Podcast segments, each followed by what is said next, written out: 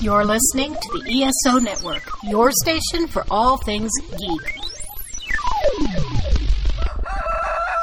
Live from Chicken Town, this is the Flopcast episode 608. on flopcast.net.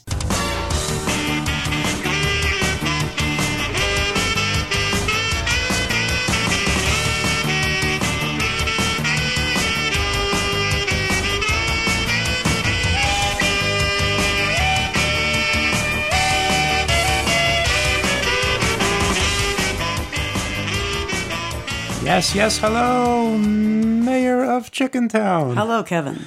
Here's Felicity, the mayor, filling in for Cornflake. Cornflake uh, had to call out sick this week. Well, you know, it's that time of year when we're all Everybody's- getting together and gathering and passing germs around, and you know, how, you know what happens. We're all diseased. all of you. no, we Cornflake was not quite up to recording tonight. She's getting better. So we're, we're looking forward to getting Cornflake back here next week to kick off the new year. This is our final show uh, being recorded in the old year. And I guess technically it comes out in the old year. This comes out New Year's Eve. yes, it'll be an exciting New Year's Eve gift for you, our listeners. this will be quite a treat for everybody. I wrote, What better way to celebrate than with us talking about dead people? so this is we, we have the mayor on for our memorial episodes plural these days uh, every year because you know about people and things we bring you in as an expert on uh, lots of folks that uh, cornflake and i may know less about so so you've been a, a staple i think of all of our memorial shows I think there was one year I didn't make it because uh, I was sick, but oh maybe uh, yeah, I tend to sit in on these things because I I, I know actors and Yeah. things that you actors remember and- stuff better than we I do Usually remember stuff better than you do, but uh, not always. Yeah. Well, I kind of cheat because I make the list. Yes, that I- is true. I know what's going on. Man, it takes a long time to put these lists together, but that's what we have. So, no Whatever Day this week. Uh, National Whatever Day shall return when Cornflake returns next time. So, Cornflake, uh, we believe, will be here for Memorial Show Part 2. We do split this into two episodes. We didn't used to, remember? Oh man, that was Yeah, tough. It was horrible. epic recording sessions talking about people we have lost. Yes, that was rough. We finally decided let's break it in half. We're going to cover the first half of 2023.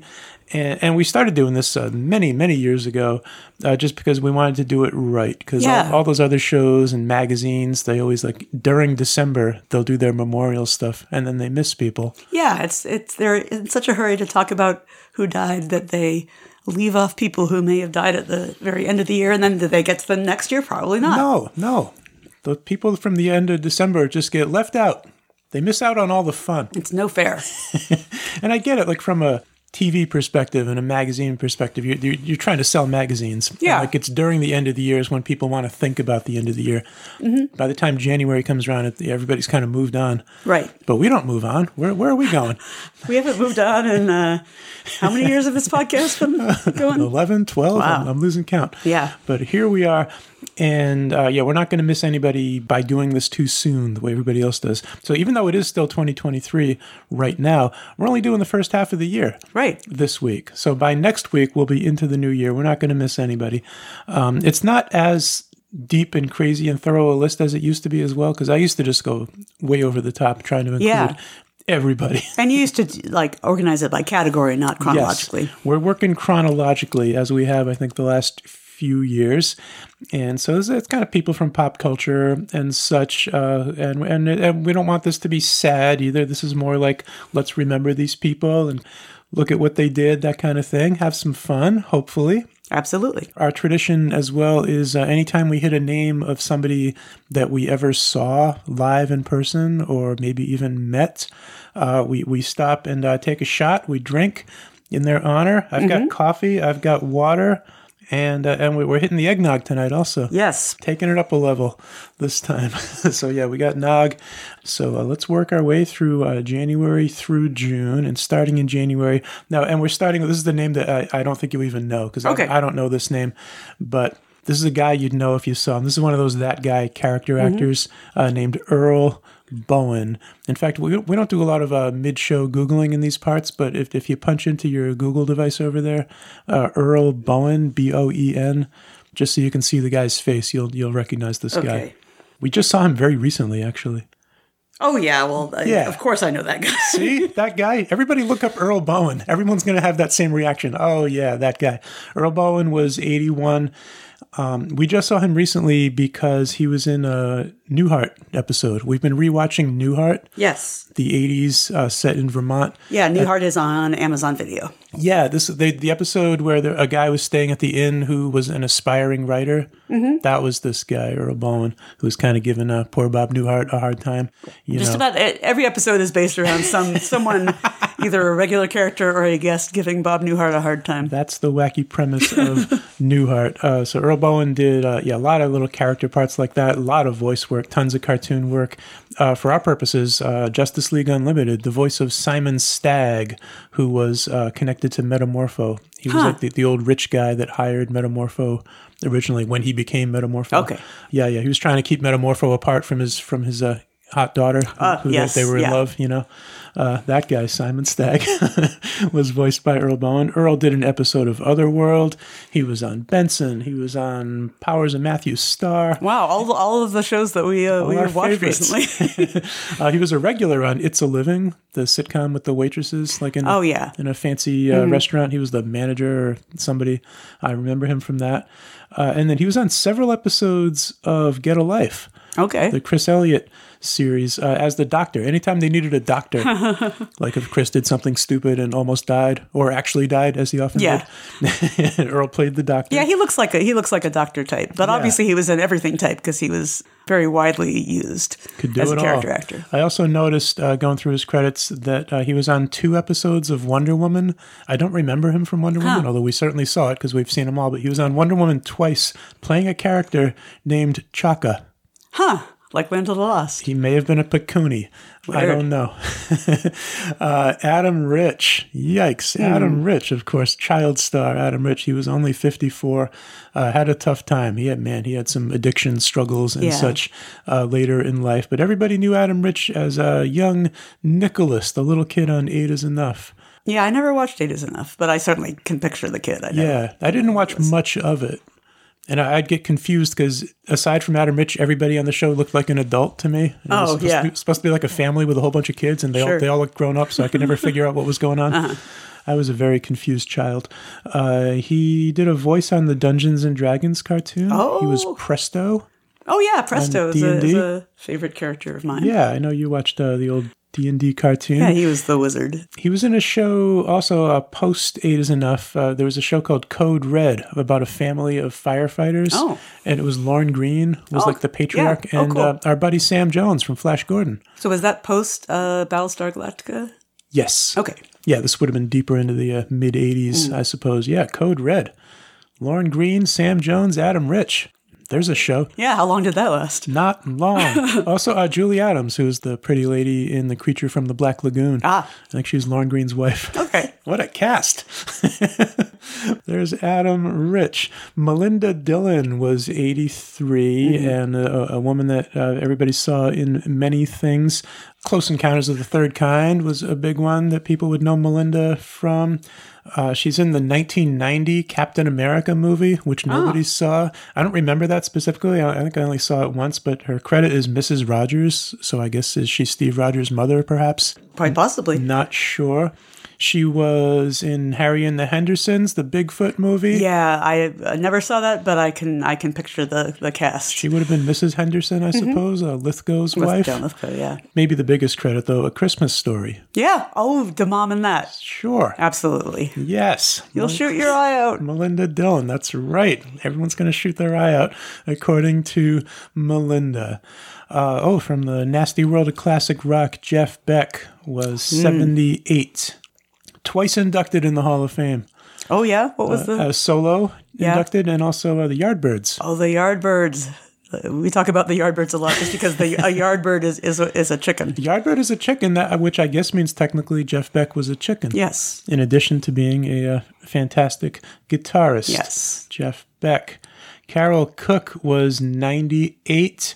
starred in I think some of the post I Love Lucy shows with Lucille Ball, like Here's Lucy and the Lucy Show and whatever. Hmm. I never that. watched any of those. Yeah, yeah, she was in all those. I think uh, she's in Sixteen Candles, maybe the grandmother. I'm, Ah. I'm, I'm not sure.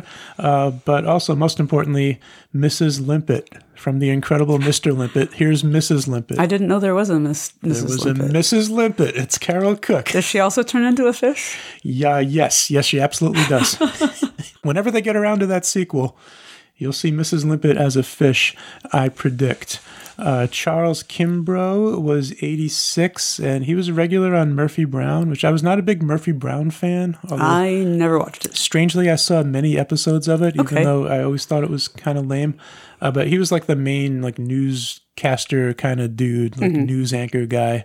You know, my problem with Murphy Brown is they'd always insert the name of a real news person, and that made it funny Oh, someone would come running into the room and say, "Oh, sorry, I'm late. Uh, Connie Chung was mud wrestling Charles Carroll down in the lobby," and then the audience screams with laughter. so it was just like name dropping and Yeah. insider uh, Yeah, humor. yeah, it was terrible. Uh, this guy was on Murphy Brown, and, and uh, I especially made a note of him because he was married to Beth Howland, who played Vera on Alice. Oh yeah. Yeah. We're also watching Alice. Uh, Robbie Bachman was 69, as in the Bachman Turner Overdrive. He- He, Yeah. was the drummer. There's Okay. A couple of Bachmans in Bachman Yeah. Turner Overdrive. And I know Tal Bachman, who was the son of Yes. one of them, who was a Had his musician own- in his own. on His his own own. hit song in the 90s. She's so high. I saw Tal Bachman. You did? I saw Tal Bachman opening for Bare Naked Ladies once. That Yeah. checks out. Jealous. I am a bit. Uh, Julian Sands. This was a weird one. Oh, yeah. Remember? He disappeared. And, We spent and- the whole yeah. year looking for Julian Sands. Julian Sands was 65 and, yeah, disappeared. He was out hiking Yeah. and then uh, never came back. Oh. yeah, that's very sad. Yeah, absolutely. And he's, he's a Mm-hmm. great actor. Yeah, and did a lot of interesting stuff. He was one of those kind of not a straight leading man. He'd take like the weirder parts. I know he was in Oxford Blues with Rob Lowe. Mm-hmm. Okay. Way, way back in the 80s. Yeah. But, but then kind of like Naked Lunch did the kind of interesting, weirder movies Yeah. beyond that. I associate him with, was he in a room with a view? Perhaps uh, Boxing Helena, Oh, no, I didn't see that. Cheryl and Fenn. I don't think I saw it either. I remember it sounded freaky and weird. I and, think uh, he was in a movie where he played either Byron or uh, Percy Shelley in, in one of those, like Gothic, I wanted to say. A Ah. Okay. movie called Gothic. uh, 24, the Kiefer Sutherland series. He did a, a season of 24. I Everybody believe. did a season of Everybody 24. wound up on 24. Uh, in the nerd world that we live in, uh, he was on Gotham Mm-hmm. as uh, Gerald Crane, who was the father of Jonathan Crane, the Scarecrow. Interesting. Yeah. And also on Smallville, he was Jor-El. Oh, yeah. Wow. He has a, a good voice for that. I mean, British, you know. Sure. yeah, everybody from Krypton has a British. British accent. Well, they also they used Terrence Stamp in Smallville as well, didn't they? Yes. Was he? I think he'd be like the voice of Jor-El. Oh, okay. But then they had actual. Oh, they had actual Jor-El. Jor-El, okay. Was Julian Sands? I, I think it's yeah. been a long time. But of course, Terrence Stamp was also General Zod, so it's cool that uh, Yeah, that they used him. they got everybody on Smallville. Chris Ford, take a drink. Chris Ford was seventy-four. He was uh, one of the Boston Celtics back in the eighties. He was a player. The first uh, year that they won the championship with Larry Bird, nineteen eighty-one, he was on the team, and then he became uh, an assistant coach. Uh, during that mid 80s run when they were still winning all the time, and then eventually the head coach. Okay, of the Celtics, and I definitely remember going to games and seeing Chris Ford. So we can uh, take a shot because there's a guy that I saw in actual real life playing with your local Boston Celtics. I think the Celtics are good again. That's Really? what I heard. Yeah, I don't know. I couldn't even name a player these days. I, I you know I don't keep track of sports. I have no idea what's going on. I used to be a major Celtics fan back in the Chris Ford era. Uh, take a drink again for David Crosby. Oh, I'm really jealous that you got to see Crosby, Stills and Nash. I sure actually. did, just barely. David Crosby was 81, uh, also twice inducted in the Hall of Fame, of course, with Crosby, Stills, and Nash, and with the Birds. And yeah, I, w- one of the times I went to see uh, Late Night with David Letterman, Mm-hmm. music guest was Crosby, Stills, and Nash. Yeah, that's I guess that's one of those bands that I, I wish I'd seen. And of course, they they had fallen out with each other and hadn't weren't performing together anymore. But uh, my that's one of the artists that my parents were always playing when I was a kid. Sure, your hippie upbringing. Yeah, no, yeah, I, I heard their self-titled uh, debut album many, many, many times. I remember though af- after they did their song, and it, and it was like an early '90s Crosby, Stills and Nash. So it was like their new song at the time that nobody knows. Mm-hmm. Sure. sounded great though. They they just come out and do it. you know, Oh, they- yeah, those harmonies can't be beat. they sounded great. But when when they came back from commercial, Letterman said, like you hear the, the name Crosby, Yeah. Stills and Nash, you think, okay, that's good, that'll be good. And it goes, and then they come out, and it's those guys. It- you know, the name means one thing, but then you see them and it's like, wow, they're it's really them. There they are. Ginger Stanley was ninety one. Actress, model, and stunt woman. And well, we were just speaking of Creature from the Black Lagoon, Yeah. Mm-hmm. Julie Adams, you know, who worked with Flash Gordon on Code Red with, Yeah. with Adam Rich. So Julie Adams was the woman in Creature from the Black Lagoon on land. Mm-hmm. You know, she's the star of the movie. The swimming scenes, this is the stunt double who was actually in the water with the creature. Oh wow. That was Ginger Stanley. And uh, she was also a professional mermaid at that freaky, I think it's in Florida. There's like a weird Oh, tourist yeah. place where there's actual like, mermaids swimming around. Yeah. And you watch them. so she was doing the mermaid act and then also was the uh, stunt swimmer with the creature, Ginger Stanley. Lance Kerwin was, man, he was only 62. I remember this guy from his show. He had a show in the late 70s, James at 15. Yeah, you've mentioned that show to me and I've heard of it, but I don't really know anything Yeah, it about was it. called James at 15. It was like a, a kid. It's set in Boston, Mm-hmm. filmed in Boston, I believe, which was unusual. Mm-hmm. Uh, it was James at 15. Then they, he actually turned 16 during the r- short run of the show. They changed the name of the show to James at 16. Uh-huh. But it was just sort of a dramatic series of, about a kid, like a, a troubled teen Oh. in, in Boston. Wow. It was a good show. Did not last long though. Uh, he did an episode of Shazam. He did an episode of Wonder Woman. He did an Mm. episode of Bionic Woman. So he made the rounds of all our favorites. Lance Kerwin, Cindy Williams Oh. was seventy-five. Yeah, you want a heartbreaker? There you go. Yeah. Come on, that's Shirley. Shirley Feeney, I know. Laverne and Shirley, major part of our childhoods. Yeah. I mean I I watched that pretty religiously for a while. me- Oh, every, every episode. Even after after after they moved to LA and then Shirley left. yeah, yeah. The final season, she was only in maybe a couple of episodes, and then she quit. The whole last season, it was still called Laverne and Yeah. Shirley, but but suddenly it's just Laverne. Uh, yeah, the show ju- it kind of got worse and worse as it went along. Yeah, But- one of those but- shows that went on uh, went on too many seasons. Absolutely, but she was great on it. They Absolutely. they were a terrific comedy team, even though I think Yeah. that, I think they hated each other as well. They, they- Oh, no, they- really? They, did some feuding, although I Okay. think they were cool eventually. That they Yeah. they made up, but they were a fantastic comedy team, physical comedy as well. Yeah. that they did so well. So she was a, a terrific comic performer, and especially to to you know. Mix it up with Penny Marshall. Yeah, is, Penny uh, Marshall's a force to be reckoned with. no sure. small feat, and she could do it. She even uh, pre Laverne and Shirley, pre Happy Days, sort of. Uh, she was one of the stars of American Graffiti, Uh-huh. which I say sort of pre Happy Days because it's a weird history between American Right. Graffiti and Happy Days, and it has a lot of the same people in it. Yeah, and they're, it's they're very they're kind of overlapping. they're very intertwined. Mm-hmm. Projects. They kind of created each other. Yeah? Oh, yeah. strangely, yeah. they really did. It's a really it's a weird story if you look into Mm-hmm. how it all went down. But yeah, she was in American Graffiti, which is a great, great movie. Yeah. Mm-hmm. with George Lucas, of course, and then uh, famously, I think she was one of the people who auditioned to be Princess Leia. Oh, sure. Which it's it's Makes cool. sense. That, yeah, it's interesting trivia, but it's also ev- everybody Yeah. that type that look in Sure. Hollywood. You know, who knows how many women auditioned to be Princess Leia, but it, it's cool that Cindy Williams was in the mix and that she had a history with uh, with George Mm-hmm. Lucas as well. Yeah, she was terrific. Lisa Loring was only 64. This is the original Wednesday Adams Oh, okay. original 1960s Adams Family. Yeah, which I never really watched. I never watched that or The Munsters. Yeah, I, I was all in on the monsters, but Okay. Hmm. Adams Family, I, I didn't really bump into it often, flipping through the TV as a kid. Yeah, I, I saw the, the the movies when they first started doing those and enjoyed Yeah. them. uh, Well, there's the original Wednesday. Now there's a whole new like Wednesday Adams TV show now. There I is. think. I haven't checked it out. I have certainly not seen that. I never even saw the movies. I guess I've seen very little of, of any. Oh, the movies were, the Adams- movies with Christina Ricci in the role were, were Yeah. quite. Were, I, I really enjoyed those. Are those actually. good? Never saw them. I know everybody loves them. Mm-hmm. Tom Verlaine was 73. This is the guy from Television, one of those Oh, acclaimed yeah, bands out of the CBGB scene. of the yes, yeah. I know a 70s. little bit of them. Yeah, and Television is, is this is like the band that you always they're always on that list. They say, oh, CBGBs, it's Blondie, it's Talking Heads, it's Ramones, Patti Smith. television. But, like television's the kind of forgotten band. Like they never broke Yeah. commercially, but one of those real critically acclaimed bands uh, with uh, the album Marquee Moon. You, Mm-hmm. Critics have just drooled over television and that album all these years, but uh, most people have never even heard it. So kind of a lost classic. But that was the guy behind television, Tom Verlaine.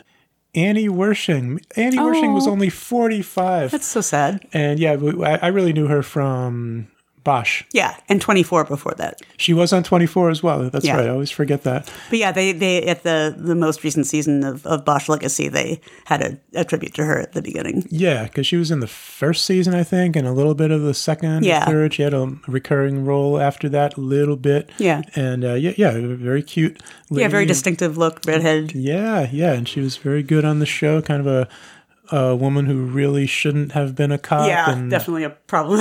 It had a Bosch was problem. trying to gently get her out of a Bad trou- situation. trouble. Yeah. Yeah, Annie Wershing. And then uh, we got to throw in for Cornflake. Uh, she, Cornflake would know her, I'm guessing, from Picard, Star Hmm. Trek Picard. She was the Borg Queen. Oh, wow. Yeah, I didn't know that. I didn't either. I haven't seen Picard. Everybody take a drink for a wrestler because you know I know the wrestlers of the mid 80s is correct. WWF wrestling and this is leaping Lanny Poffo was only 68 because you, know, Right. you know wrestlers die young. Yeah, I, I've never heard that name before. Yeah, Leapin' Lanny Poffo. And he was kind of a mid level guy. Like Mm-hmm. he wasn't one of the little the nobodies that just gets beat up every week on TV, but he wasn't one of the big major stars either. So kind of in the middle. And yeah, Leapin' Lanny Poffo they called him because he do a very acrobatic Mm. flipping all over and jumping all over the ring. Comes from a wrestling family. His father was Angelo Poffo, who was Okay. a wrestler way back in the day. His brother, Randy Poffo, aka Randy Savage. Oh. Macho Man Randy Savage, and which they never acknowledged Okay. in the Yeah, WWF back then. WWF, they, they'd only tell you what was part of the official story. so Right. they're- they never acknowledged the relationship between Leapin' Lanny and uh, Macho Man Randy Savage. Interesting. You'd think if it was like wound up being a good gimmick to have the brothers that they would have Oh, used yeah. it. yeah, which sometimes they would do that kind of Uh-huh. thing as well. But yeah, i- if there was a storyline for it, they would have worked it in. But Yeah. it didn't suit their purposes, so they just kept We'll quiet. ignore it. yeah. Lanny Poffo would write poems and recite poetry in the ring before the match. He'd write these little goofy rhyming poems, oftentimes kind of making fun of his opponent to Okay. get the guy angry with him before the match would start. And he would also have little frisbees with him. Sometimes, like I think he'd have frisbees with his poetry written on it, and he'd, he'd throw frisbees out to the audience. Okay. Interesting. In the late '80s, he did a, a heel turn, which is you know when the Oh, sure. good when the good guys go bad, heel turn. He changed his name to the Genius, and he would show up in the ring wearing a cap and gown. Okay.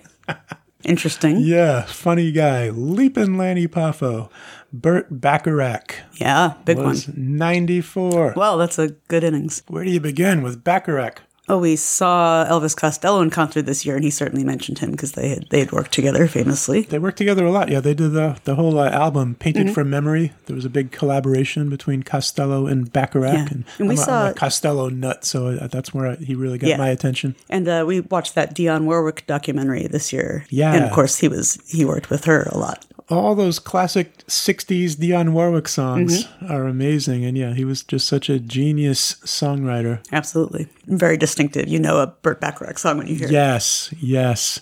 And I, I remember uh, Elvis Costello in interviews about working with Bacharach talking about how, uh, like, he kind of treated the notes, the melody of a song, as a story. He thought of, like, what each note would reveal to the listener.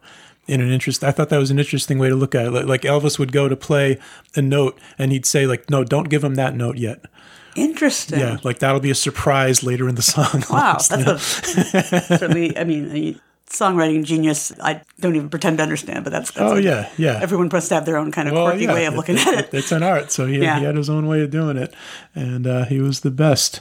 Uh, from the world of comic books, uh, just wanted to quickly mention Lee Motor, and Lee Motor was only fifty three, Hmm. super young, young uh, guy. His big comic book credit, though, uh, he was the artist who co-created Stargirl. Oh yeah, cool. Yeah, with uh, writer Jeff Johns, you know, who Yeah. based Jeff Johns based Stargirl on his own sister. Oh, Uh, so it was a very personal character for him. But yeah, Lee Motor was that original artist on Stargirl, Courtney, who then became a big TV TV Yes. star. That was a good show. it was one of the DC shows that didn't have a chance to go completely off the rails because Yes. it didn't last long enough. Didn't have time to get lousy Yeah, like all the other ones. but it was it was good. I did. enjoy I it. like Stargirl. Raquel Welch was 82. And Raquel Welch, I feel like, was a little before our time as far She as was. her Hollywood heyday. Yeah, Like by by the time I was aware of her, that would that just be a name that people would throw around. As yeah, this like oh yeah, famous beautiful woman, Yeah. Raquel Welch. Like I Sure. just knew her for being a famous beautiful woman. yeah. I saw her in a few things uh, just because I came across some some older movies, but she was in the uh, the Three Musketeers adaptations that Richard Lester did with Ah. Yep. uh, with Michael York. I know you're a fan of those. Like I, I remember seeing her on Letterman in the Mm-hmm. 80s. I think she might have she might have been doing like exercise videos, like Jane Oh Fonda. sure, yeah, I'm pretty at that sure. She, point. I'm pretty sure. she- Oh, similarly, Stella Stevens was Mm-hmm. 84, and I think that's another one of those actresses who would just kind of be around by, by the time we were. Uh-huh. Yeah. Like like there she is on the Love Boat. You know, she just pop up everywhere. Sure. Uh, also, we, we we also saw her on Newhart recently. Okay. she she was like the famous actress that. Uh, Dick Loudon, Bob Newhart's character, was going to work on her biography. Yes. Yeah. And then With she tries her- to seduce him. Yeah, she does. That, that was Stella Stevens. Uh, oh, Richard Belzer, Yeah. 78, comedian and uh, actor Richard Belzer. He was a character. Mm-hmm. Uh, strangely, I never saw Richard Belzer. I, I used to see like all those 80s Yeah, comics yeah. back then. I, I never got to a, uh Richard Belzer show, but he one, one of the main forces in the, the rise of the stand-up comedy scene of the of the 70s in New York Yeah. City. And then in acting, I, I think he, he's best known for that character. I can, uh, John Munch was his character's name. Like he played a detective Okay. on Homicide, Yeah. but then they kept h- having him play that same character on other shows.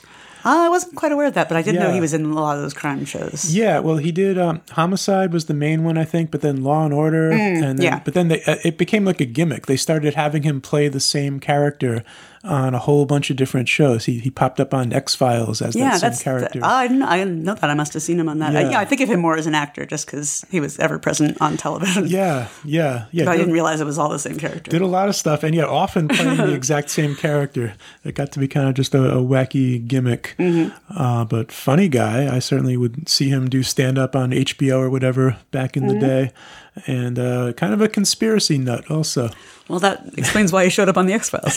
that's true he fit right in oh we're going back to the creature from the black lagoon wow. Again, why does it keep coming up? Well, Rico Browning was 93. Uh, we mentioned uh, Ginger, the lady who was uh, the stunt woman in the water. Rico Browning was the creature from the Black Lagoon in the water. Okay. He was the swimmer. The, When he's stomping around up on ground, carrying the girl around, that Yeah. was another guy, Rico, how many guys were in the suit? in the water.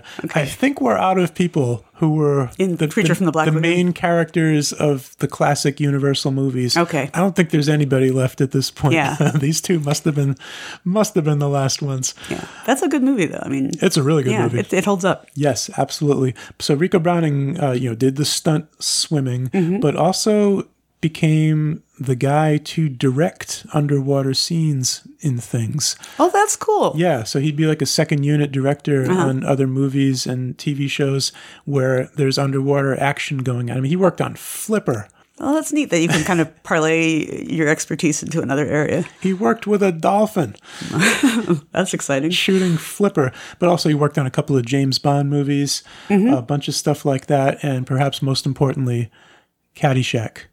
Okay. There's oh, a swimming pool scene in right. Caddyshack. so, so there- there's your Caddyshack swimming pool I don't director. care if it didn't involve the gopher. A segment of Caddyshack was directed by the creature from the Black Lagoon. That's my point. I find that very important. Robert Hamer or Robert Heimer, I, I never could remember how to pronounce it, but uh, from Barnes and Barnes. Oh, so he was the, he was the partner of He was uh, Barnes. yeah okay yeah I, But I it guess was- I walked into that one. It was Oh. Art and Artie Barnes. It Mm-hmm. was uh, Robert Heimer and Billy Mooney, of course. Bill Mooney from Lost in Space. And yeah, man, that was sad that uh, we lost one half of Barnes and Barnes, who brought us fish heads and Mm-hmm. Yeah. a million other weird, weird songs. I guess I really only know fish heads. Oh, Yeah, I I have some of their records. Uh-huh. They made a lot of weird songs. I have a, a holiday record. There's a Barnes and Barnes holiday album. Do they do like traditional holiday tunes? No, they- why would why would I ask that? of course, they were not traditional. So yeah, very important in uh, the world of uh, novelty music, which we are a part of, I think. And just this year, just a few weeks ago, I think uh, Bill Mooney released a new record, and not a Bill Mooney record. And Bill Mooney has had so many different bands and different Oh, yeah. projects over the years. This was not a Barnes and Barnes record. This one was billed as and Barnes. Oh, Yeah. Which is kind of funny, kind of sad. sad, but I I love that he did that. Yeah. So yeah, Barnes and Barnes, very important to us. We do enjoy fish heads. Here is a big one for us. Uh, speaking of Flash Gordon, how about Topol? Man, Topol. I mean, Topol meant a lot to me before I ever saw Flash Gordon because of Fiddler on the Roof, which I probably watched dozens of times. I mean, that's that, that's a musical film that I had in heavy rotation. And then I think that he is my favorite thing about Flash Gordon because he takes wow. it so seriously. Yeah, he, he's just it's such an intense performance and he just like he just goes for it and they construct a whole sequence around his life that he watches go backwards as they're draining his Oh, right. mind. I think that Yeah. just, that's just like that's like another level. that weird to that movie. Fast forward, backwards. yeah. All his memories of his whole life. Yeah, boy, that's that weird. I yeah, I, I love that performance. Oh sure. I think that's the only thing I've ever seen him in. I Mm-hmm. didn't see Fiddler on the Roof. I mean, yeah, Fiddler he, he was he's the lead in the movie version uh, uh, Zero Mostel originated the, Yeah. the role on Broadway, I think. So he's, I only know Topol from Flash Gordon. all right. Dr. Zarkov, right? Or Professor Yeah, Zarkov. Professor Zarkov. Yeah, yeah. The one who detects the attack the on guy Earth that- from Ming the Merciless. Lures Flash and Dale into the rocket ship. Yes. And then off they go. It's all his fault that they go to Mongo. Oops, we're going to Mongo. But what fun we all had there. Oh, it was delightful with uh, our friends, our close personal friends, Sam Jones and Melody Yeah. Anderson. I guess I would say it's a tie between Topol and Brian Blessed uh, in Yeah. that movie. Both very large personalities, and Brian Blessed's a an institution in, in Britain. At least Topol got to wear pants. that is true. No pants for the Hawk people. Bert I. Gordon was a hundred, and this is a name that I know only because of Mystery Science Theater Mm. 3000. But he was a director of a whole bunch of goofy old science fiction movies. Cool. And so they would often watch Bert I. Gordon movies, and they started commenting on his name. They'd always Yeah. they'd start just mentioning Bert I. Gordon. Well, I is a weird middle Yeah, initial. it's such a weird name when you throw a capital I into the middle of it. And so the, the name would always kind of pop out. He did. Uh, the main credits they list here are Village of the Giants, Empire of the Ants, and uh, oh, a big one from uh, MST, The Amazing Colossal Man. okay. That was the big giant bald guy. Yes. Classic. Bert I. Gordon with the capital I. We all live in a capital I. Do we know what the I stood for? Uh, Iggy, Okay. I have no idea. also from the world of uh, novelty music, Napoleon the Fourteenth Okay. Yeah, I know that name. was eighty-four. This is "They're Coming to Take Me Away." Oh. Ha ha! Of course. Another massive, all-time greatest hit of the Doctor Demento show, and this was really his one-hit wonder. Yeah. I don't think anyone knows much of anything else about, about uh, Napoleon the Fourteenth. That's what he gave us. Mm-hmm. Thank you. Uh, Lance Reddick, going back to Bosch. Yeah, and uh, he, and every a lot of things. He's in Lost. He was in Fringe. Lance Reddick was 60. Yeah, just a great character actor and a great presence, and just very striking, and you know, always very serious. Yeah, I really knew him from, I think only from Bosch, but he's the, the chief, police Mm. Yeah. chief, police chief Irvin Irving. yeah, He was amazing on Bosch. yeah, he- very very good performance in that. But every every time I've seen him, he's been very good. Yeah, and, and has a little tiny part in the, the latest uh, Bosch Legacy season. Yeah, again, they gave a tribute to him at the very beginning, but he, they did film a, a small scene with him that shows up in the season. Yes.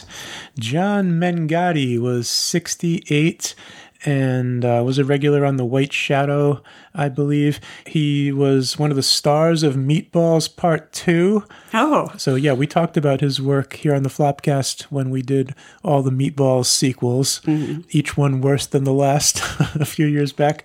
But he was uh, Flash. He was like the, the lead kid in Meatballs 2 who has has to have the big boxing match at the end. you Oh, know, wow. To Oh. save the camp. Yeah. Uh, that's this guy. And also, very important for uh, us from the Facts of Life, when we were doing the Backs of Life, Yeah. covering all the backdoor pilots, he was in uh, the Joe's cousin backdoor pilot. Oh, And, uh, yeah. Jo- Joe's family with With the, Megan Follows. the young girl with all, all Yeah. her uh, cousins. Yeah, he was one of the one of Joe's cousins. Okay. And we haven't finished the Backs of Life yet. No. Backs of Life kind of uh, went off the rails, but we're going to get Yeah. back on back on track and finish out Backs of Life in the new year. Here's a weird one. Bill Saluga was 85. That's a name that nobody knows. No. But everybody knows what this guy did. Uh, he was a uh, sketch comedy guy a million years ago. Uh, was part of the Ace Trucking Company uh, comedy troupe, legendary comedy troupe from going way back, 60s, 70s, I guess.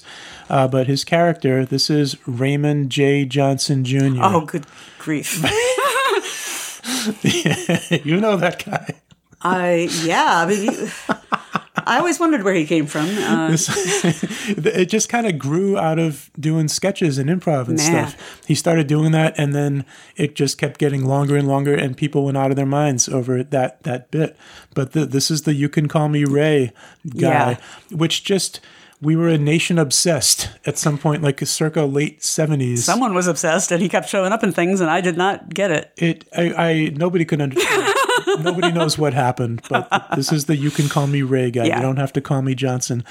And yeah, I mean suddenly he was doing beer commercials. Yeah, I was like Pizza Hut commercials, and, perhaps. Yeah, all the Yeah. commercials. He'd be on talk shows. He'd he'd be everywhere all the time.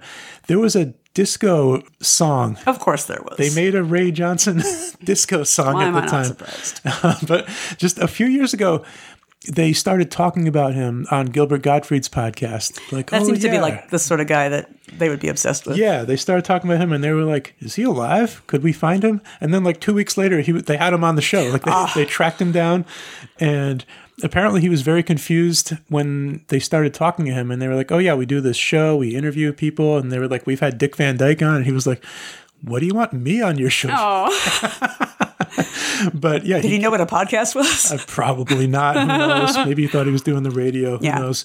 But he came on, and Bill Saluga, and for, from what I read, he was just always up for doing that bit. you didn't have to draw it out of him. Wow. Okay. Well, that's cool. It's a, it's better than like hating ha- hating what you're known for your whole life. Like 10 seconds into the podcast, Yeah. he was doing it. He did the whole bit. so I, I salute that. I like those weird characters Yeah. that we know for a weird reason. so that is You Can Call Me Ray, Bill Saluga. Here's another weird comedy guy. Mark Russell was 90. Remember the Mark Russell comedy specials on PBS? I remember seeing ads for them. Yeah, he was uh like a, a satirical songs. Yeah. like po- political yes, satire. Yes, but really corny and goofy and stupid. Yes, It wasn't like biting savage commentary. It right. he wasn't. just yeah, and he wasn't like Tom Lehrer talented. No. He was like No. middling, middling talent. But this was for decades. Yeah. Like every few months, there'd be a PBS Mark Russell comedy special, and it was just a guy at a piano. It was all red, white, and blue, like the red, white, and blue piano. The whole set was decorated, and it's just a guy doing goofy, politically themed comedy songs based on whatever was in the news like that week. Literally, uh, all I can remember is him doing a parody of "Don't Cry for Me, Argentina," but I don't remember who he was, who it was about. Yeah, I, I remember one or two specific little bits of lines here and there, but I, I watched more of it than I should have. and by that, I mean I probably watched ten minutes of him, but that Sure. even that that was too much. Uh, but he did what he did for a long, long Mm-hmm. time, so people liked it. Mark Russell. Here's another wrestler, but I, I don't think I ever saw this wrestler in person because uh, I was kind of fading away from the wrestling scene as he was just coming in. But uh, in kind of the late '80s, they added a tag team from New Zealand called the Bushwhackers. Oh, And it Okay. was just these two goofballs would come out, just big, goofy New Zealand guys. They were the Bushwhackers. Bushwhacker Butch was 78. okay. Oh, we can take a drink, though, for Vivian Trimble, who was only 59. Vivian was the keyboardist in Luscious Jackson. Okay, you Yeah. saw Luscious Jackson. I saw Luscious Jackson. I saw Luscious Jackson at Great Woods opening for E REM. okay, This would have been, I'm going to say, 1995. That's, that checks out. And they were cool. Lester Jackson was a cool band, but they didn't really have the songs. At least what I heard of them, nothing really stood out. I was like, okay, they sound cool, but like, where's where's the song? Where's the hook? You got to Yeah. give me something. I need a Burt Bacharach melody Right. Yeah, I, I, I don't know anything that, that they did. to draw me in. They sounded cool, though. I think Michael Stipe, I remember that night during the REM set, he said, We want to thank Luscious Jackson for being here. They're the coolest. And I think he was right. One of the other girls in Luscious Jackson used to be in the Beastie Boys. Oh, okay. Yeah, early Beastie Boys before they got famous. There was a girl in the Oh. Beastie Boys, and then she went on to be in Luscious Jackson. I don't think it was Vivian though, Okay. somebody else. But there you go. Uh, oh, here, take another drink. Take a big drink right now for Al Jaffe. Yes. Hang on, everybody. Al Jaffe was hundred and two Man. and was actively cartooning for most of that time. Yeah. he, he really uh, kept at it. the Guinness Book of World Records, I think, has him with the longest career as a cartoonist because Oh, he was cool. a professional cartoonist for I don't know eighty something years, something like that. Yeah. And you think of him as an old guy, uh, you know, Oh yeah, for the last couple decades. I mean, he was, I guess. yeah. I mean, Al, so Al Jaffe from Mad Magazine. Yes. people know Al Jaffe best well for two things: for the for the fold in, Mm-hmm. inside back cover of Mad Magazine, the fold in. You fold Yes, the page. that was the best. brilliant to make a surprise picture would appear when you fold the page in and yeah, just such a brilliant piece of cartooning and it's like how did he do that Yeah, so that's that's another level. he was a genius al jaffe and to, to, to not even throw that word around too lightly al jaffe in the world of cartooning was a genius and yeah the fold-ins were amazing and then he did snappy answers to stupid questions which i loved which you can apply to real life Yeah. as well because there's plenty of people asking very stupid questions everywhere you look but that was one of my favorite bits in mad Yeah. as well was the al jaffe snappy answers to stupid questions which got referenced in freaks and geeks Remember that Yes, there was a yeah. scene where the, the, the teacher is uh, criticizing each of the boys picks for what they're going to write a book report about Yes. one of the geeks selected and she reads it right out Yeah. on the air al jaffe's snappy answers to stupid questions I bet that was Bill.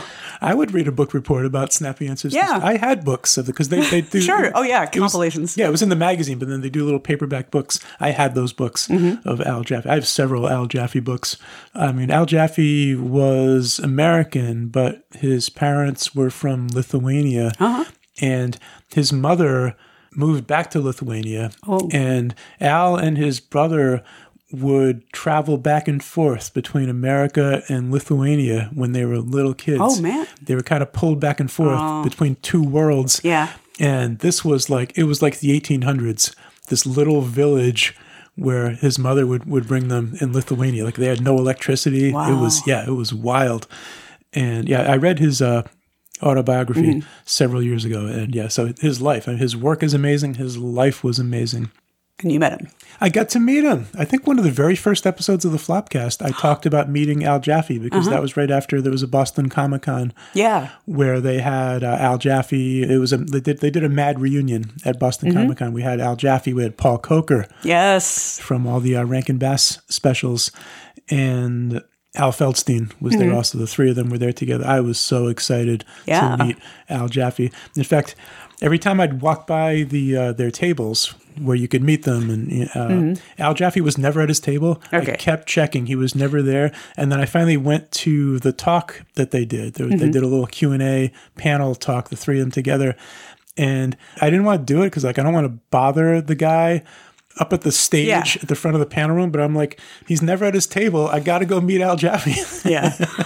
so I just stomped right up to the front of the room to uh, to meet Al, and I'm glad I did. Yeah. because I again never saw him at his table, but a very sweet guy.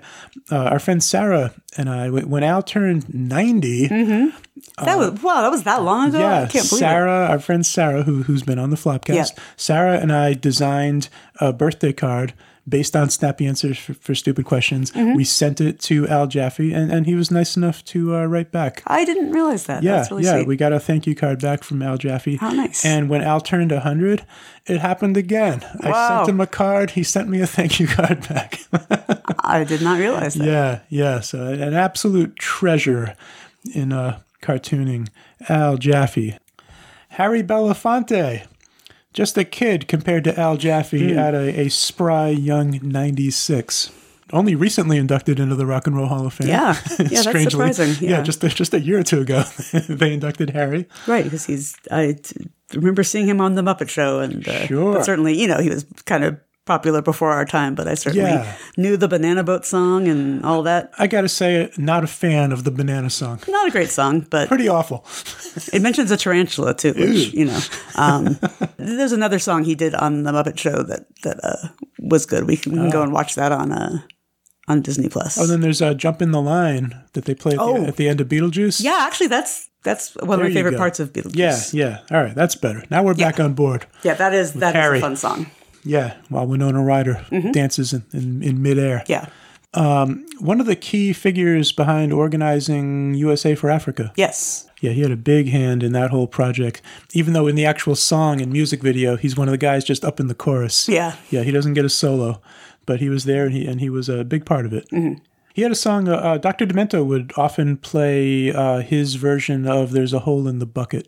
Oh, interesting. Yeah, yeah. He did a very funny live. There's a live version. You know, Harry and I don't rem- recall who the woman is that he sings it with. Uh, you know, dear Eliza. and- Yeah, and- yeah. And, Henry.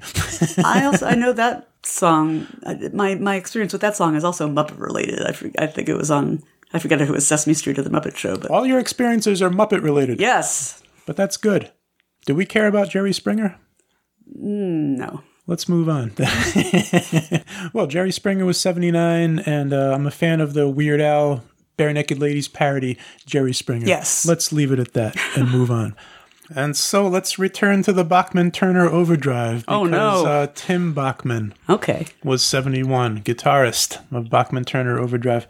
What were their hits? You're a classic rock person. What do I know from Bachman Turner Overdrive? Were they taking care of business? They were taking care of Okay. business. Not Oh, one of no. their better ones, I would say, but Um, Are they better ones? Oh, are they Ain't Seen Nothing Yet? Or is that yes, somebody else? they're They also are. ain't seen nothing. Okay. Well, let's stick in the classic rock world or classic music of that era at least, because Gordon Lightfoot Oh, was 84. What do we like from Gordon? Oh, I know all the songs that they list here. Uh, his top credits, according to uh, Wikipedia, would be Sundown. I know that one. Sundown, Wreck of the Edmund Fitzgerald. Mm-hmm. yep.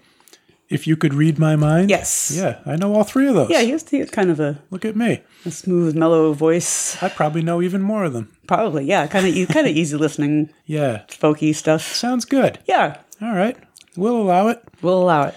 Going back to the world of wrestling, but I don't think I ever saw this guy live. Superstar Billy Graham was 79, and he was really big in the 70s. Big, well built guy, long blonde hair, would wear capes and stuff, and was really a major influence on, on Hulk Hogan Oh, sure. Yeah, Uh, I can see that. and on Jesse the Body Ventura. Je- Jesse really kind of appropriated his his look and his act.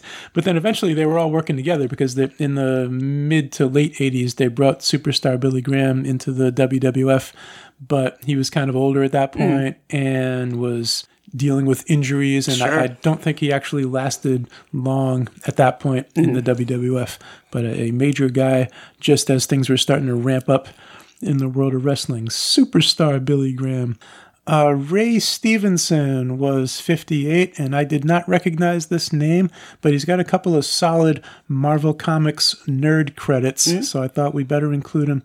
He's in the Thor movies as Volstagg, who's one of the Warriors Three Okay. from Asgard, and then he was also in uh, he was the Punisher in uh, the Punisher Warzone movie. He was Frank Castle, which I don't think I ever saw. Was that like the original one that they did? yeah, yeah. I that know they which did was- the series with the guy from Walking Dead. Yeah, yeah. This was before that. Yeah. This was, uh, I think, like 2008, like the same time that Iron Man Oh, came okay. out. Yeah, there, there was a, a Punisher movie that nobody saw. Yeah, I don't know that character. All right, Ray Stevenson. He's he was the Punisher, and he was uh, one of Thor's guys. Mm-hmm. Hey, Tina Turner. Yeah, that was a big Tina. loss. Yeah. Tina was 83.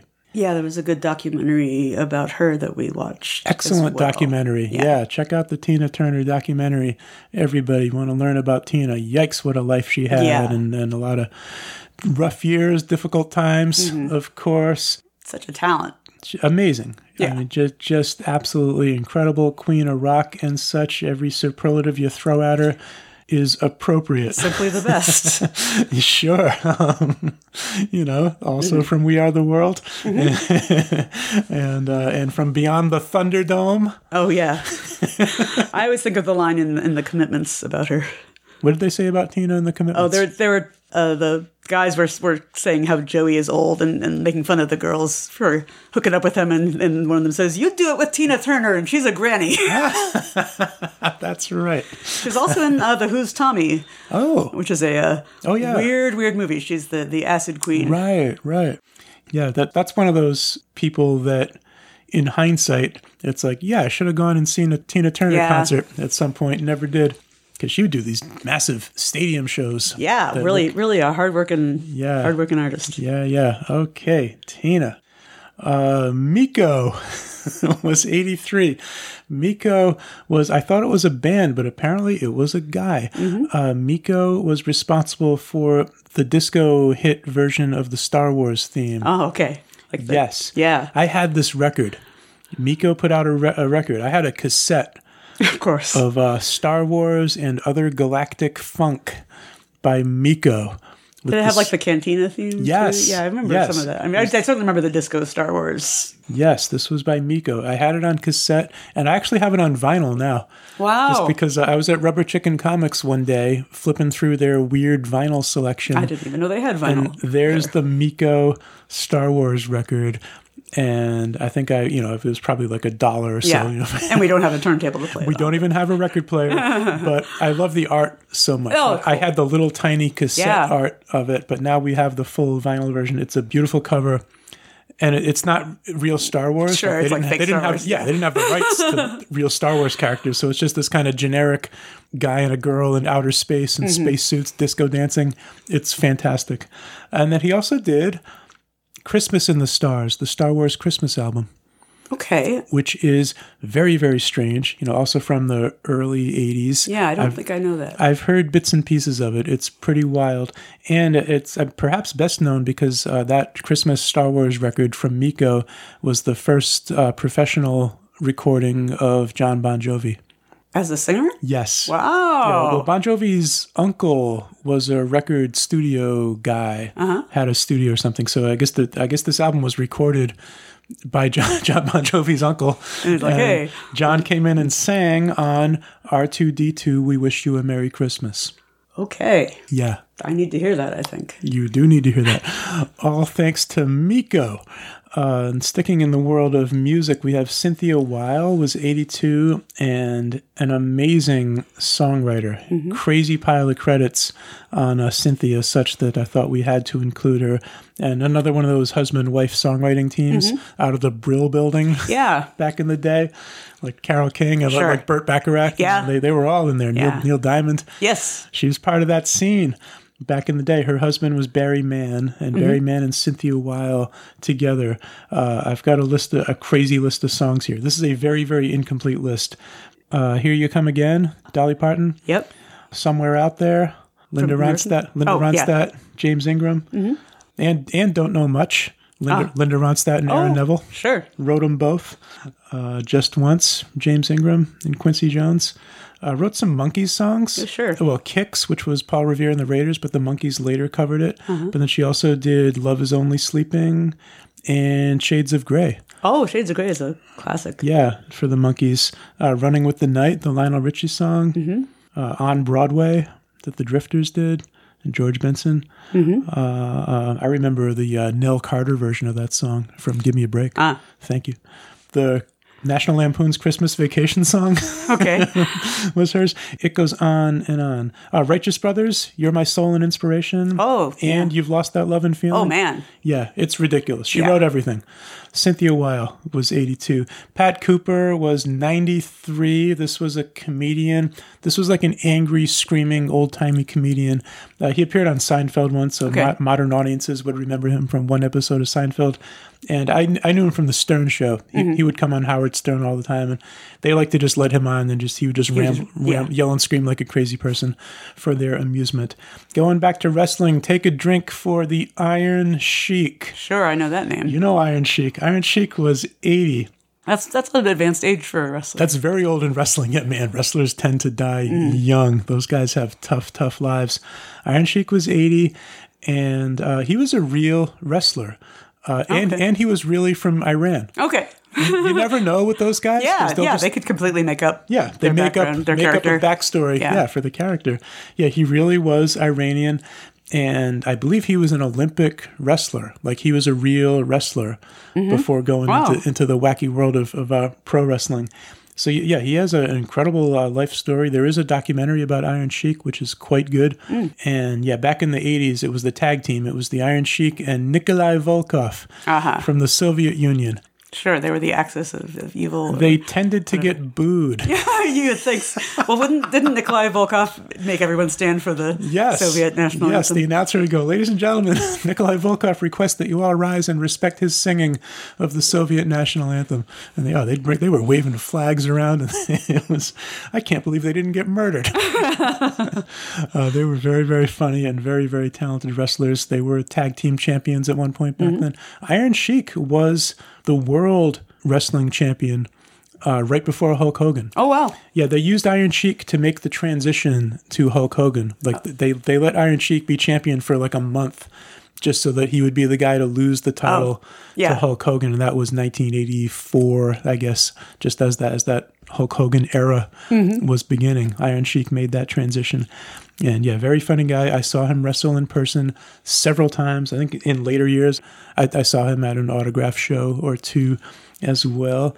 And he, he became very popular uh, for social media posts. Oh, really? Like he would just post crazy stuff on the internet all the time, and it was very funny. And I'm not sure if it was really him or if he Okay. had, if he had people Yeah. you know running his account for him or whatever. But either way, yeah, you kind of like it when someone uh, from the past turns up again on and one, winds up being a social media yeah, genius. like Dionne Warwick did, you know, Yeah. or, or does, you know, similarly. Yeah. Uh, John Romita Sr. was a, uh very, very important comic book artist. John Romita Sr. was 93 and uh, best known for his work with Marvel Comics uh, back in the 60s and 70s. But he goes way back to, I think, to the 40s, 50s. He, he was uh one of the early comics artists. And, uh, and worked for DC, I think, in the 50s, doing the romance comics Oh. because he could draw pretty women, uh, which many artists were deficient in that area. So he was, he was a romance artist guy. Okay. But then also he, he could draw anything. So he was very successful in the, the superhero comic book renaissance of the 60s with Stan Lee. Uh-huh. And when Steve Ditko, the artist behind Spider-Man, when Steve Ditko stepped aside from Spider-Man, this was the guy that Stan Lee Handpicked. tagged to Yeah. take over Spider-Man, and it flourished under John Romita Sr. Like Steve Ditko was a very weird artist, so Spider-Man was a very weird-looking comic book in its early years. Under John Romita, suddenly it was a beautiful comic book because he was a wonderful, wonderful uh, illustrator. So like the, the famous uh, shot of Mary Jane saying, you know, "Face it, Tiger, you just hit the jackpot." Yeah. That's the John Romita panel Mm-hmm. from Spider Man. Yeah, so he could draw pretty girls like that, and, and he could draw anything, and was one of the top Marvel artists for uh, many, many years. And he's John Romita Sr. Uh, these days, there is a John Romita Jr., also hugely successful comic book artist. Well, that's great. Yeah, yeah, kept it in the family. His, Nice. his son is a fantastic artist who also worked a lot for Marvel. Uh, Treat Williams Yeah, was 71. um, I certainly know him best from Hair, the, the movie version of Yeah. the musical, and uh, he was also he's in a lesser known movie that that's a favorite of mine, which is called Things to Do in Denver When You're Dead. Oh, yeah, I've heard of that. Yeah, it's I've, I've told you about it before. It's it's Yeah. it's uh, named after a Warren Zevon song that they use at the very end of it. But that's a that's a quirky, interesting movie, and uh, He was he was one of the main characters in that. This is one of those guys, I know the name, Mm-hmm. but I could never tell you anything he did. It's just one of those, oh, yeah, Treat Williams, sure, actor. Like Wings Hauser. Yeah. it's one, one of those names. Like, oh, yeah. Yeah. But what did he do? I have no idea. Yeah, the hair the the movie version of Hair is also one that I watched a lot and was one of my Hmm. mom's favorites. And there's it's it's actually I, I don't know the stage musical. I know the movie is very different, but it's actually very affecting and, and the the ending of it where his character goes off to Vietnam and, and dies is very moving. Yeah, never saw. I've I have seen the live musical version of Hair. Yeah, with naked people? Yes, not a lot. Okay. Yeah, I, I understand there's there's nudity in I that, went to so- a little local like college Mm-hmm. production of Hair. There's a girl that used to perform at my old open mic night back in the day, back in the 90s, and she was in college and Mm-hmm. she was starring one of the stars of this production of Hair. And she was like, "You got to come see me." And Mm-hmm. So, so I went to uh, see that. So not not the kind of show that I would tend to uh, show up for, but Right. I went to. So I did see a production of Hair like a quarter century ago or something. Yeah. It's been a while. Yeah, I don't think she was naked in it. There were, I think, a couple of naked dudes ran through the room at one Yeah. point. uh, There's a lot of great songs in that movie, and uh, Nell Carter's in it, and uh, Mel Carter's in it. yeah, Beverly D'Angelo. Oh yeah, I knew Beverly was in it. Sure, from Vacation. All right, Treat Williams. Oh hey, we're at the end of the list for the first half of 2023, and we're ending on Alan Arkin, Alan Arkin. 89. Yeah, he's he's great. Funny character actor. I've not seen him in a lot, but I've seen him in a few things here and there. And uh, uh, Slums of Beverly Hills. Yeah, yeah, he's Yeah. the dad in that with Yep. uh, with uh, Natasha Leone. Yes. Um, a movie called Little Miss Sunshine. oh yeah, I and then didn't he see was that. yeah he was in some classic movies. The The In Laws with Peter Falk. Mm-hmm. Yeah, is yeah. a classic. Uh, Argo. Argo. Yeah, I did. More I did recently. actually see Argo. Yeah. And then his son uh, Adam Arkin Yes. is an actor as well. From Northern Exposure. Yes, that's that's what I mainly know Yes, him from. they're keeping it in the family, just like the Yeah. Mm-hmm. John Ramita family. Well, that is the end of the list for part one. Well, Wow, we got through the first half, and I didn't I didn't see any of those people in person. maybe someday you will. oh, wait. so we're, we're, Yeah. we're going to continue this next week. We're going to go July through December. And as we record, December isn't even over yet. But Right. It, will be by, by next week. But we will we will make sure to catch anyone who uh, who we lose in the last few days of 2023. No one's going to get left out unless we don't like them. Yeah, I mean this is not by any means comprehensive. It's people Oh, who are no, it's not. people who are in our uh, sphere of uh, of interest. I hack this list down so it's as short as I can possibly make it. And so that's what we have done. And I just leave it all up to you. So Oh, yeah. I spend the whole year. I'll, I'll tell everybody. I, I keep a list going all year just on my own. Yeah. Anytime somebody dies, I add them, add them to the list. But then at the end of the year, I go through the Wikipedia death list, which is massive. Like for every day of the year, there'll be like 50 people listed sure. and it, and it's like a rugby coach from Madagascar. Yeah. It's- everybody in the world is on the Wikipedia list, so it it's a project. Yeah. uh, reading through the whole list and and uh, Right, but- just hoping that you'll catch you'll catch a name that you that yeah, but, you know. Mm-hmm. but I do it because sometimes I'll miss somebody. You know, if, if I'm just depending on just whatever I happen to catch as the year goes by, I could easily miss somebody. Yeah. You know who a great source is? Oftentimes, the first place I'll hear of someone dying is uh, our buddy Mike Gordon from Earth Station One. That is right. He is on top of it, and he always does like a nice little tribute post on Instagram. Yeah, everybody follow Mike Gordon on Instagram. Yeah. yeah, he'll have a little quote from the New person, legend Mike. and and several uh, photos uh, for any time there's a celebrity death. He- And often he's so quick that, Yeah. that that's often where I learn that someone died is from Mike's posts. Yeah, me too. But all right, so we're, we're gonna wrap this up next week with Cornflake on board. I Mm-hmm. believe we might even have to backtrack a bit if we uh, went over somebody this week that Cornflake wanted to uh, share her thoughts about. We'll take care of that. But for this week, we should stop. This has gone on pretty long. I think we're almost out of eggnog. Oh, and no. can you wrap up the show, Cornflake style? Yes. So uh, you can find the Flopcast on iTunes. Leave us a rating or review. That would be very appreciated.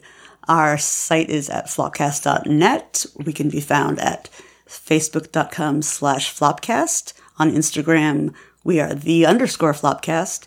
And on Mastodon, universidon.com slash at flopcast. Music for the Flopcast is written and performed by the Sponge Awareness Foundation. And Cynthia Weil never wrote a song for the Sponge Awareness Foundation, and uh, Neither did Burt Bacharach. neither did Burt Bacharach. And if you look at our track record for hit songs, that that that checks out. All right. Uh, okay, Mayor of Chickentown, thanks for well, you join us every year for the memorial show, but you're filling in for Cornflake at the same time this week. So nice job, everybody. Hope you enjoyed our look back. Part one, look back at the first half of the year. Let's wrap this up next time. Meanwhile, everybody, please be safe, be kind, be silly, and we'll see you next week. Bye. You can call me Ray, or you can call me Jay, but you doesn't have to call me Justin. You can call me RJ, or you can call me JJ, but you doesn't have to call me Justin.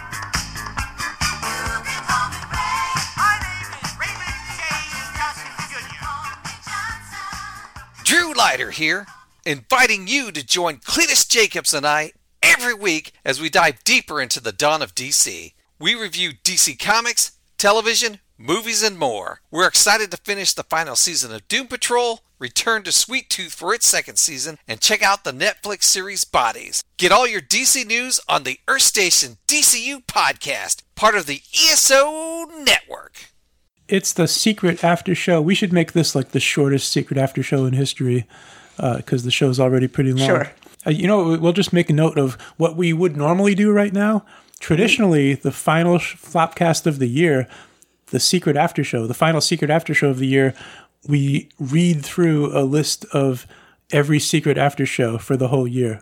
Oh, so I bet it's usually the longest secret after show of the year. Uh-huh. Yes, it's way too long. I get nervous that people are going to find it because it's too. Although the last couple of weeks it's been pretty long because we've been running those weird Joe Crow monologues. Yes, that's been uh, that's been interesting. I hope all you after show listeners have been sufficiently freaked out by, by the special holiday Joe Crow monologues. I love those, Mm-hmm. but we'll, we'll uh, we're gonna, we're going to save that for next week. Right, because I know- Cornflake enjoys that. Cornflake loves reading through the subject of every after show for the whole year. So we're going to kick that back to uh, next week, which means this week we're doing nothing. We got nothing. This has been a broadcast of the ESO Network. Be part of the crew and help support our shows by donating to our ESO Patreon or by shopping at the T Public store, which can all be found at E esonetwork.com. The ESO Network, your station for all things geek.